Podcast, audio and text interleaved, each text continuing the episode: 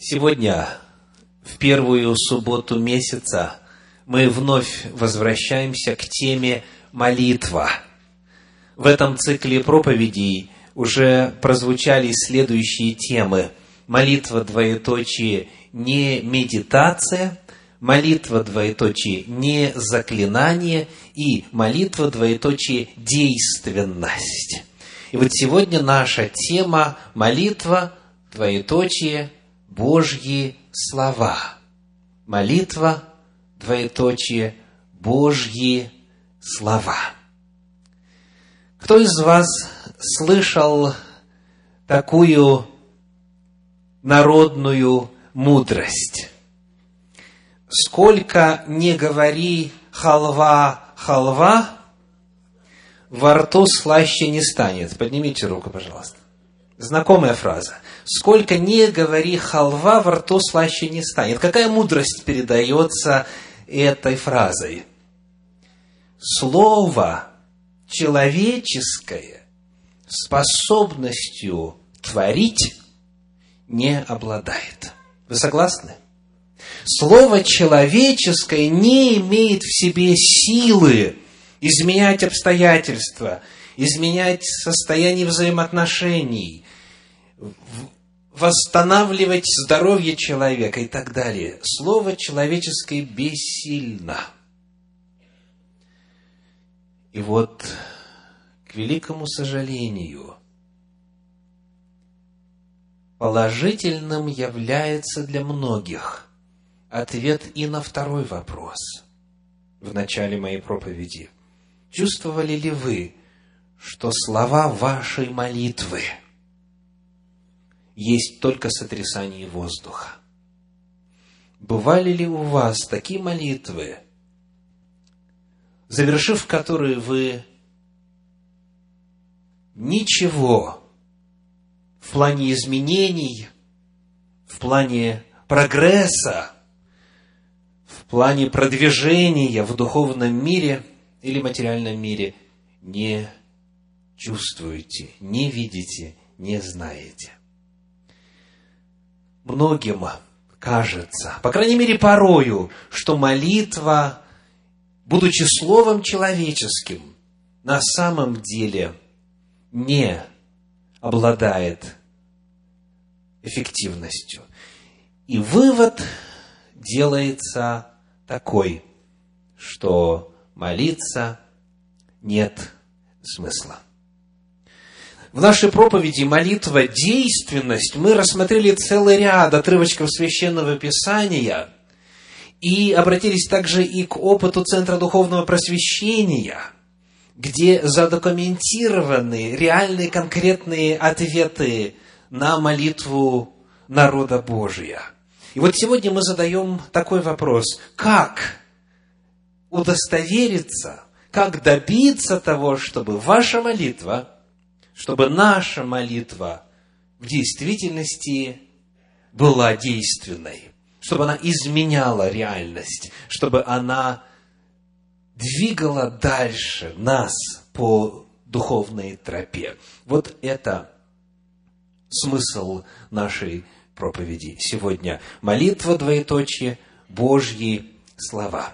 Я приглашаю вас посмотреть на книгу «Деяния апостолов», четвертую главу, стихи с двадцать четвёртого по тридцать первый. Деяния апостолов, четвертая глава, стихи с двадцать четвёртого по тридцать первый, где находится пример удивительно действенной, сильной молитвы.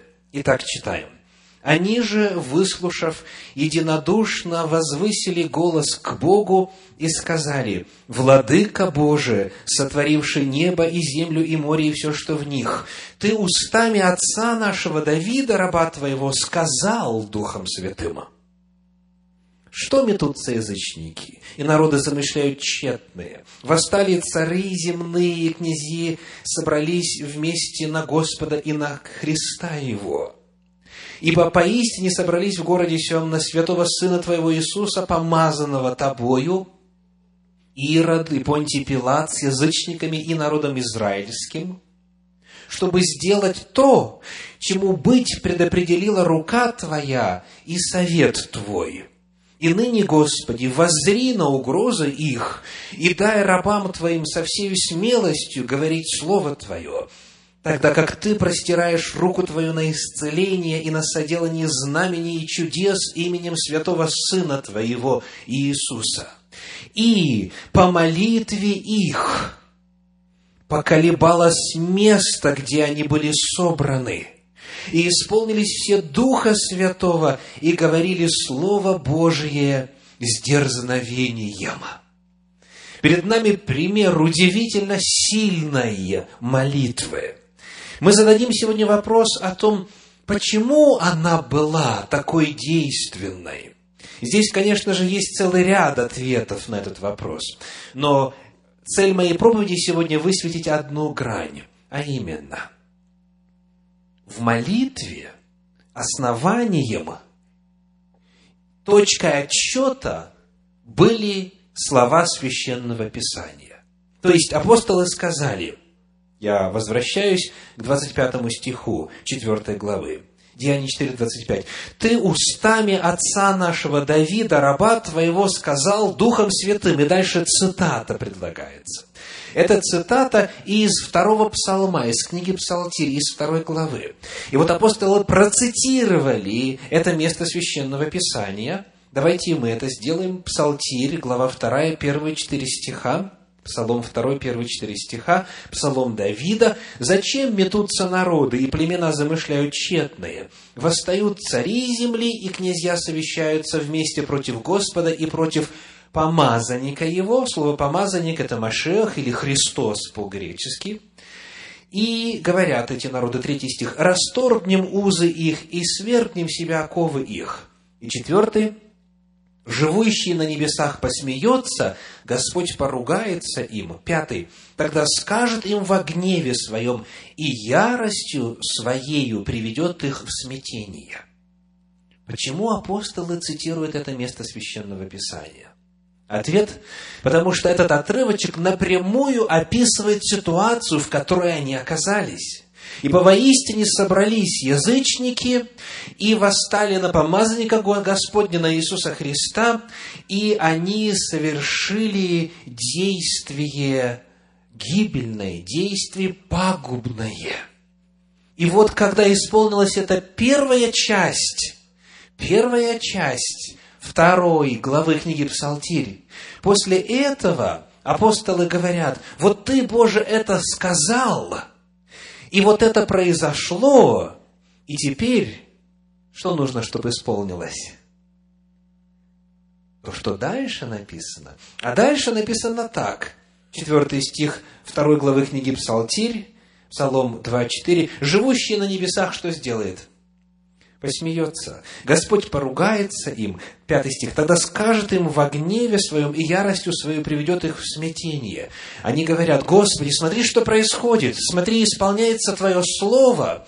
И апостол это произносит после того, как их били, как их в темницу посадили, как в действительности на дело Христова восстали цари земные. И они говорят, «Господи, вот что Ты устами Давида сказал, воззри на эту ситуацию и действуй». И что сделал Бог? Бог действовал. Земля поколебалась, дерзновенная проповедь началась, и апостолы произвели в городе полное преобразование, и они стали главными духовными лидерами в том месте. Причина, по которой молитва апостолов была так действенна, заключается в том, что в молитве они делали что? Цитировали Слово Божье. И они просили Бога исполнить то Слово, которое Он однажды изрек. Они просили, чтобы Бог действовал на основании того, что Бог обещал уже ранее действовать. И потому молитва имела силу, потому что Слово это было чье? Не человеческое. Не халва, халва, халва. А. Слово Божие. И когда это Слово Божие было призвано, когда это Слово Божие было воспомянуто и озвучено, тогда потряслась земля. И тогда Господь могущественно высвободил свою безграничную силу. Молитва, двоеточие, Божьи слова. Давайте посмотрим на природу Божьего Слова. Книга Псалтирь, глава тридцать вторая, стихи с шестого по девятый. Псалом тридцать третий в англоязычном переводе, тридцать второй в русскоязычном. Читаем. «Словом Господа сотворены небеса, и духом уст его все воинство их. Он собрал, будто груды морские воды, положил бездны в хранилищах. Да боится Господа вся земля, да трепещут перед ним все живущие во вселенной, ибо...» Девятый стих. «Ибо он сказал, и сделалось. Он повелел, и явилось». Вот природа Божьего Слова. Бог, когда что-то говорит, Он меняет этим своим словом то, на что это слово направлено. Если бы ваш сосед сейчас по церковной скамье чихнул, вы наверняка сказали бы: «Будь здоров». Ну и что бы произошло в результате? Ответ, ну, может быть, улучшилось бы настроение чихнувшего, да? А если бы Бог сидел рядом с вами, если бы Иисус Христос сидел рядом с вами на церковной скамье, и в ответ на то, что вы чихнули, сказал: «Будь здорова», что бы произошло? Тут же бы, тут же бы насморк исчез. Слово Божье обладает силой. Он сказал, и сделалось, повелел, и явилось. Еще один отрывочек, книга пророка Исаии, пятьдесят пятая глава, стихи десятый и одиннадцатый. Исаии, пятьдесят пятая глава, стихи десятый и одиннадцатый. «Как дождь и снег не сходят с неба и туда не возвращаются, но напояет землю и делает ее способную рождать и произращать, чтобы она давала семя тому, кто сеет, и хлеб тому, кто ест, так и Слово Мое, которое исходит из уст Моих, оно не возвращается ко Мне тщетным, но исполняет то, что Мне угодно, и совершает то, для чего Я послал Его». Вот сила Божьего Слова. Господь никогда не говорит впустую. Его слова не являются просто благими пожеланиями. Это действие Божьего Слова содержит в себе Божью силу. Повторю, «Слово Мое, которое исходит из уст Моих», говорит одиннадцатый стих пятьдесят пятой главы книги пророка Исаии, «оно не возвращается ко Мне тщетным, но исполняет то, что Мне угодно, и совершает то, для чего Я послал его». Это слово, которое Бог использовал для того, чтобы творить небо и землю. Это слово, которое Бог использовал в истории для того, чтобы производить чудеса и знамения в Его народе. Но Священное Писание указывает, что записанное Божье Слово, то есть Библия, книги Священного Писания, обладает точно такой же природой, точно такой же творческой силой. Давайте посмотрим на два отрывочка, которые свидетельствуют именно об этом. Во-первых, книга «Деяния апостолов», седьмая глава, стихи тридцать седьмой и тридцать восьмой. «Деяния апостолов», седьмая глава, стихи тридцать седьмой и тридцать восьмой. «Это тот Моисей, который сказал сынам Израилевым: пророка воздвигнет вам Господь Бог ваш из братьев ваших, как меня, его слушайте». Это тот, который был в собрании в пустыне с ангелом, говорившим ему на горе Синаи и с отцами нашими, и который принял живые слова, чтобы передать нам. Вопрос: что принял Моисей на горе Синай? Десять заповедей, написанных перстом Божьим, и все заповеди, все законы Божьи, и вписал их в книгу закона. То есть то, что Моисей принял на горе Синай, все Божьи откровения, которые позже стали называться Тора, Пятикнижье Моисеева и так далее. Скажите, какова их природа, вот этого записанного Слова Божия, записанного Моисеем? Что он получил? Что он получил? Живые слова. Аллилуйя! Живые слова. Еще раз смотрим тридцать восьмой стих. Который принял живые слова, чтобы передать нам. Не только Слово Божье, произносимое и озвучимое самим Богом, обладает творческой силой, но и Слово Божье, записанное в Священном Писании в Библии, обладает той же природой, тем же статусом и тем же потенциалом. Еще на эту тему книга «Послание к евреям», четвёртая глава, двенадцатый стих, Евреям четыре двенадцать. «Ибо Слово Божие...» Давайте вместе прочитаем.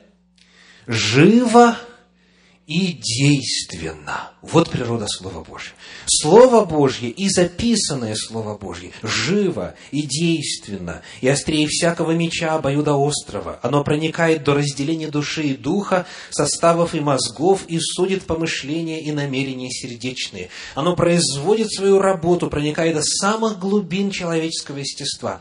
Оно живо и потому действенно. Итак, апостолы, молясь, цитировали записанное Слово Божье. И хотя на тот момент этому Слову Божию было около десяти веков, когда они его озвучили, и когда они провозгласили свою веру в это Слово Божие, и когда они призвали Бога действовать сообразно этому Слову, тогда произошло чудо, тогда земля сотряслась, тогда они стали проповедовать Слово Божие с дерзновением, и много чудес совершили в том городе. Причина, по которой Слово Божье производит изменения, причина, по которой молитва с использованием Слова Божия имеет такую силу, заключается в том, что Слово это по природе своей живо. Оно не возвращается даром. Оно не звучит напрасно. Оно живо и действенно. И потому цель молитвы тогда будет заключаться в чем? В том, чтобы озвучивать Божьи слова, записанные в Библии. Вот цель молитвы. Цель молитвы всякого, кто желает, чтобы молитва была действенной, должна быть в том, чтобы ваша молитва была Словом Божьим. Чтобы вот это Слово, которое имеет силу, снова могло действовать, нужно его озвучивать, цитировать, провозглашать в молитве. Мы находим в Евангелии от Иоанна, в пятнадцатой главе, в седьмом стихе такие слова Иисуса Христа. Евангелие от Иоанна пятнадцать, семь. «Если пребудете во мне, и слова мои в вас пребудут, то, чего не пожелаете, просите, и будет вам». Верите ли вы вот в это Божье Слово? Сказано, чего не пожелаете. Вопрос, а чего вы пожелаете? При этих вводных условных данных, чего вы пожелаете? Сказано, если пребудете во мне, и слова мои в вас пребудут, то тогда желания ваши будут желаниями чьими? Божьими. То тогда слова ваши будут словами Божьими. И тогда чего угодно просите. И обетование какое? Будет вам. Цель заключается в том, чтобы жить Словом Божьим, питаться Словом Божьим, чтобы Слово Божье пребывало в нас, чтобы мы отлично знали Слово Божье, записанное Слово Божье, и в молитве использовали его, и тогда нам гарантирован успех, тогда нам гарантирован результат. В книге «Деяний апостолов», десятой главе, стихи пятый и шестой, статус звучащего в устах человеческих Слова Божия описывает так. Деяния апостолов, десятая глава, стихи пятый и шестой. «Итак, пошли людей в Иопию, и призови Симона, называемого Петром. Он гостит у некоего Симона Кожевника, которого дом находится при море. Он скажет тебе слова, которыми спасешься ты и весь дом твой». Слова могут быть по природе своей спасительными. Но для того нужно пригласить человека, который знает Божье Слово, и который знает, какова воля Божья применительно к этой ситуации, к этой семье, к этому родству, и который пришел бы и сделал одно простое дело. Какое? Озвучил бы это Слово Божие с верою, и тогда это действие произведет что? Спасение.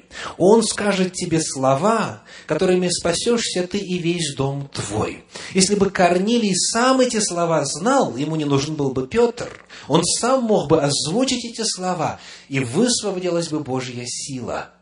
Но цель наша, цель наша в контексте молитвы именно вот в этом заключается, чтобы говорить слова, которые производят спасение.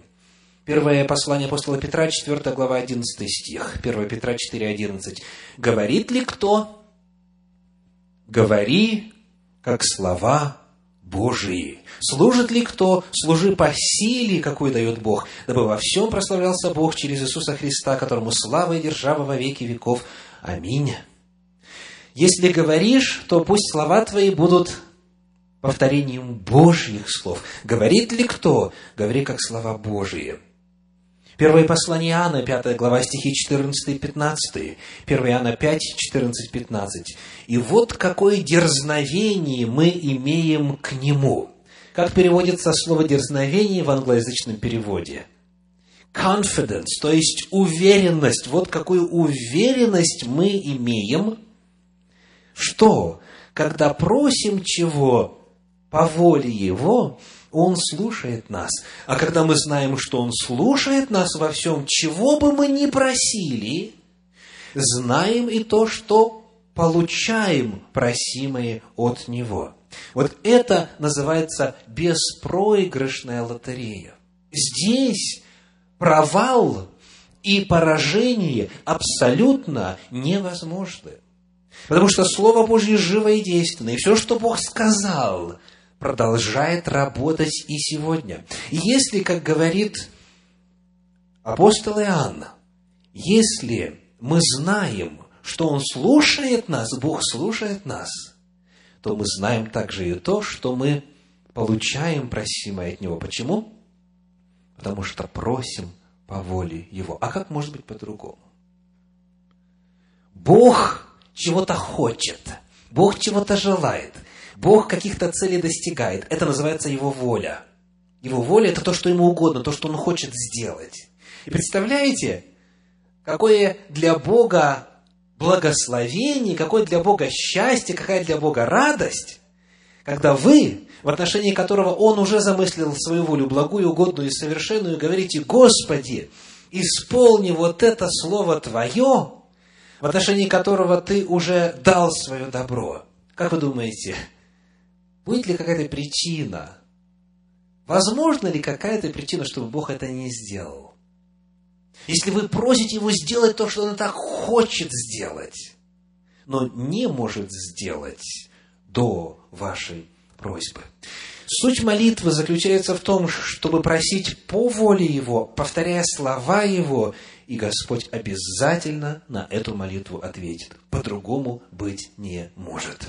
первое Фессалоникийцам, вторая глава, тринадцатый стих. первое Фессалоникийцам два, тринадцать. «Посему и мы непрестанно благодарим Бога, что, приняв от нас слышанное Слово Божие, вы приняли не как Слово человеческое, но как Слово Божие, каково оно есть поистине, которое и...» Что делает?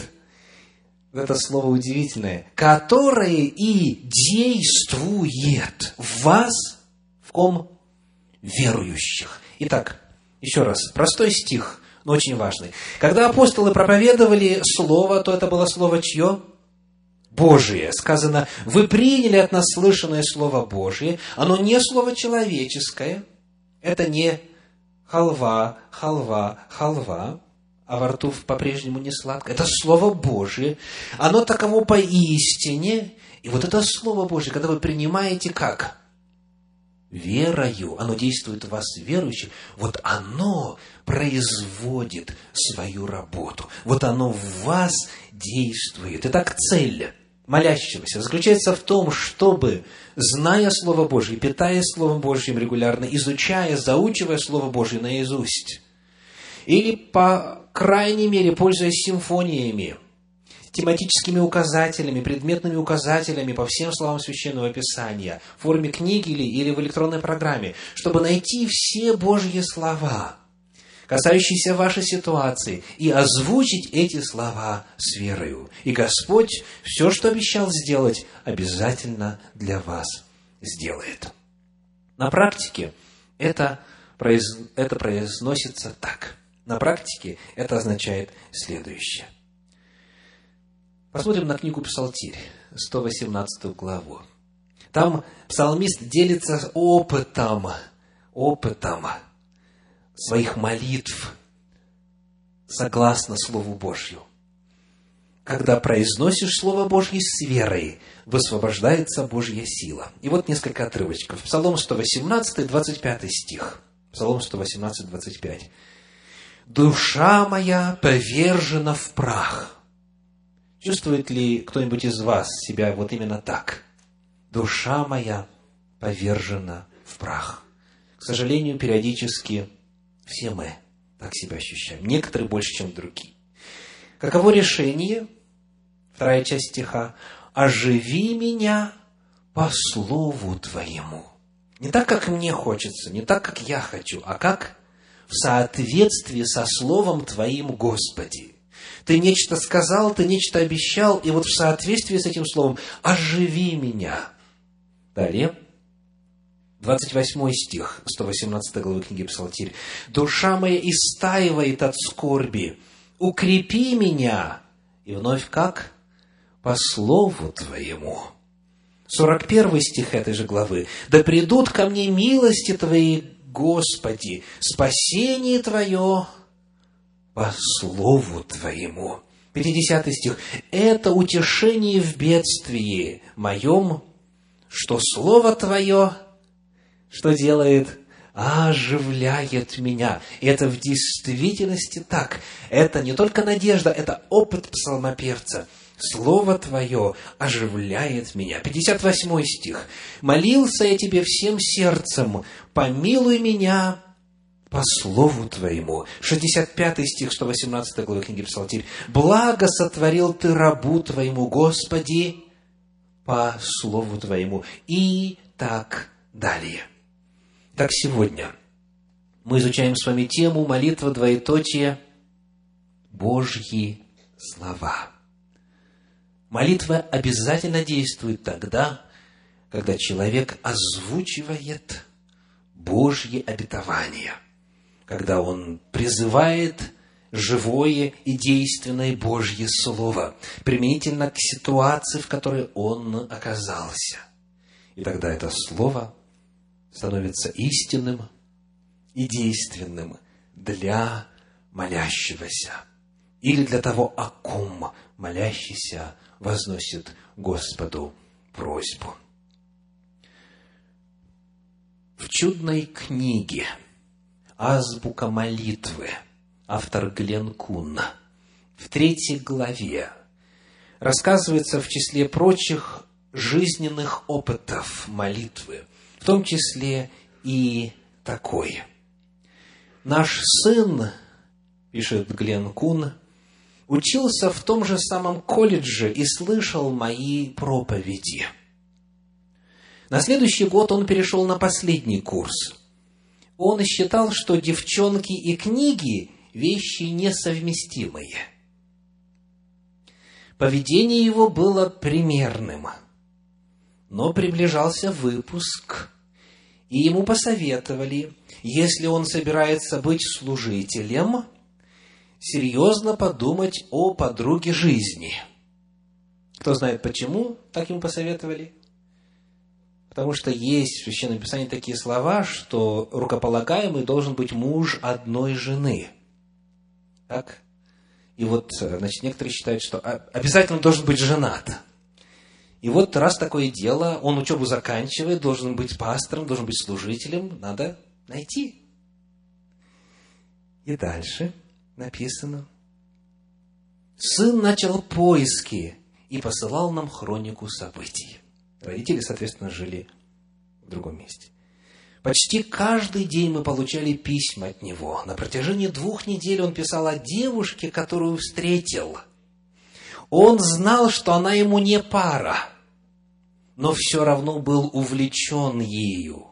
Наш мальчик был очень влюблен. И каждый раз, когда встречал свою возлюбленную, чувствовал, что сердце его начинает клокотать в груди. Что уж было не так с этой молодой особой, какое обстоятельство убедило его, что девушка ему не подходит, я не знаю, пишет автор. Но он был твердо уверен, что это не тот человек, которого Господь даст ему в жены. Через несколько дней мы получили очередное письмо, в котором сын сообщал, что вспомнил мою проповедь о том, как разлюбить неподходящего человека. Он поведал нам о своем желании избавиться от своей любви, в результате которой у него появилось нервное расстройство. Я вспомнил обетование пятнадцатого стиха третьей главы книги «Бытие», писал он. Кто помнит, что там написано? «И вражду положу между тобою и женою». «Вражду положу, — сказал Господь, — между тобою и женою». Итак, он отправился в свою комнату, открыл Библию, положил руку на это обетование и попросил Бога положить вражду между ним и той девушкой. Он молился и сказал Господу, что верит в исполнение этого обетования. «Я принял верою Божье обетование, — пишет он, — и благодарил Господа за то, что Он совершает это для меня. Потом я встал с колен и обнаружил, что Господь действительно ответил на мою молитву». И дальше он пишет: «Но, вероятно, он чуть-чуть перестарался, потому что теперь я ненавидел ее». Далее он писал, что не хотел, хотел не ненавидеть ее, но, наоборот, любить как христианку. Бог определенно положил вражду между ними. Но теперь мой сын вспомнил другой текст, который мог навести порядок в его душе. Это было послание к римлянам, которое гласит: «Любовь Божья излилась в сердца ваши». Любовь Божья излилась в сердца ваши. Это обетование дало ему возможность любить ту девушку как христианку, но не иначе. «Такова сила Божья в сердце нашем», пишет Гленкун. Бог все еще отвечает на молитвы и рад отвечать на них, если они прославляют Его имя. «Хочу сказать, — продолжает он, — что у вас есть книга, книга с большой буквы. У нас есть всесильный Бог. И в эти заключительные дни земной истории у нас есть право обратиться к Господу и верой ухватиться за любое из три тысячи пятьсот семьдесят три обетований, которые находятся в Писании. Каждый из нас может, радуясь, идти своей дорогой». Я знаю, что и у многих из вас есть свидетельства подобного рода, когда вы с верою провозглашали Божье Слово, Божье обетование, и оно производило чудесные преобразования в вашей жизни. Слово Божье живо и действенно. Потому я призываю вас сегодня: молитесь по Слову Божию. Пусть в ваших молитвах будет меньше ваших слов, а больше Божьих слов.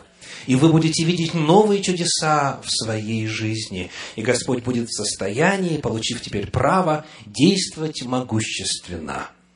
Да благословит вас Господь в исследовании этого нового измерения молитвы и в том, чтобы на этой неделе вы могли возрасти в молитве по Слову Божию. И мы будем благодарить Господа за все чудеса, которые нам пошлет в ответ.